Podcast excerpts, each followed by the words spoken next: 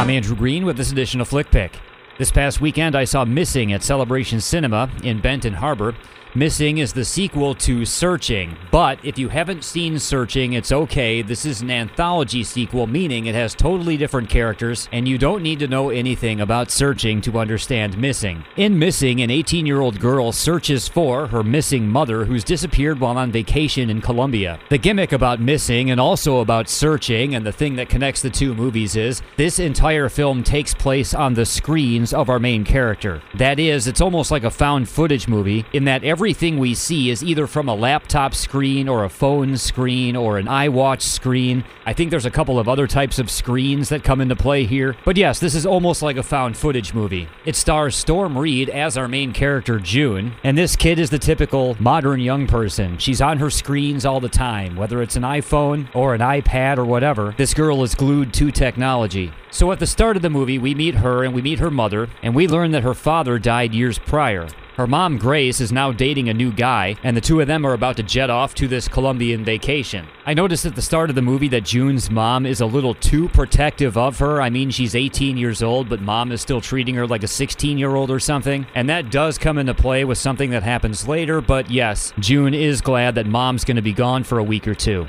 Anyway, when the time comes for mom to return home with her boyfriend Kevin, they're nowhere to be seen at the airport. They've disappeared completely, and it's up to young June here to try to track them down. In that sense, Missing is almost like a detective story, or a mystery, really, as June pursues all these leads and enlists the help of other people, and it actually does make for a pretty compelling film. I can tell you that although it's pretty stupid, Missing is actually an entertaining movie. While it has a lot of ridiculous twists and turns, this movie did keep my attention the whole time. And when I say that it's dumb, I don't mean it's like a so bad it's good kind of affair.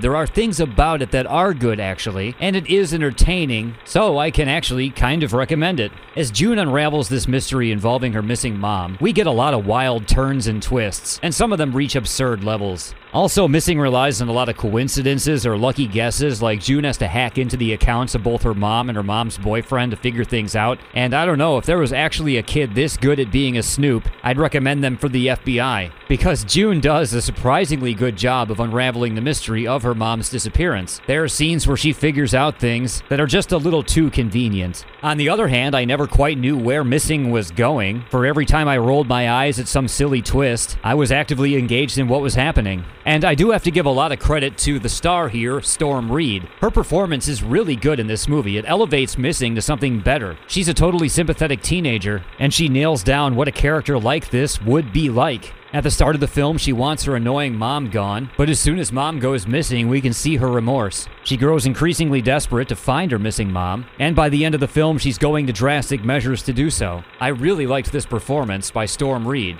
Now let's see what else is she in. I see that she's in one episode of The Last of Us. She was in the Suicide Squad and the 2020 Invisible Man. Huh.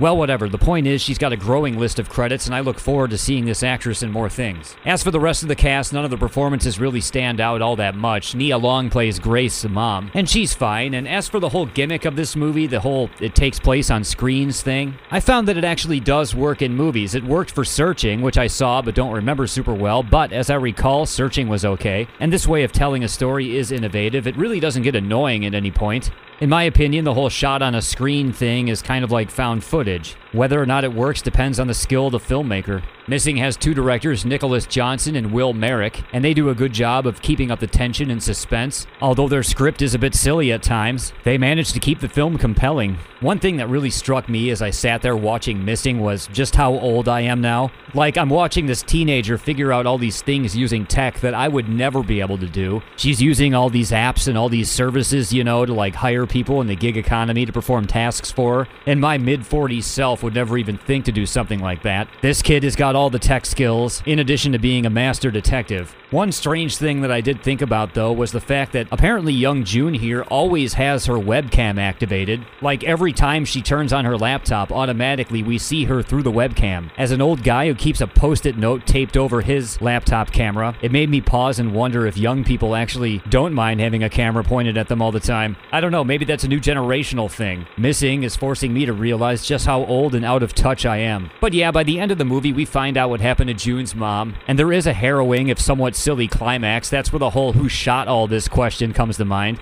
But if you saw Searching and you thought it was alright, you should like Missing. I did not find this to be an unpleasant sit. And again, the main word I would use to describe this film is entertaining. If you're looking to be mindlessly entertained, go and check out Missing. I give it a 3 out of 5 for this edition of Flick Pick.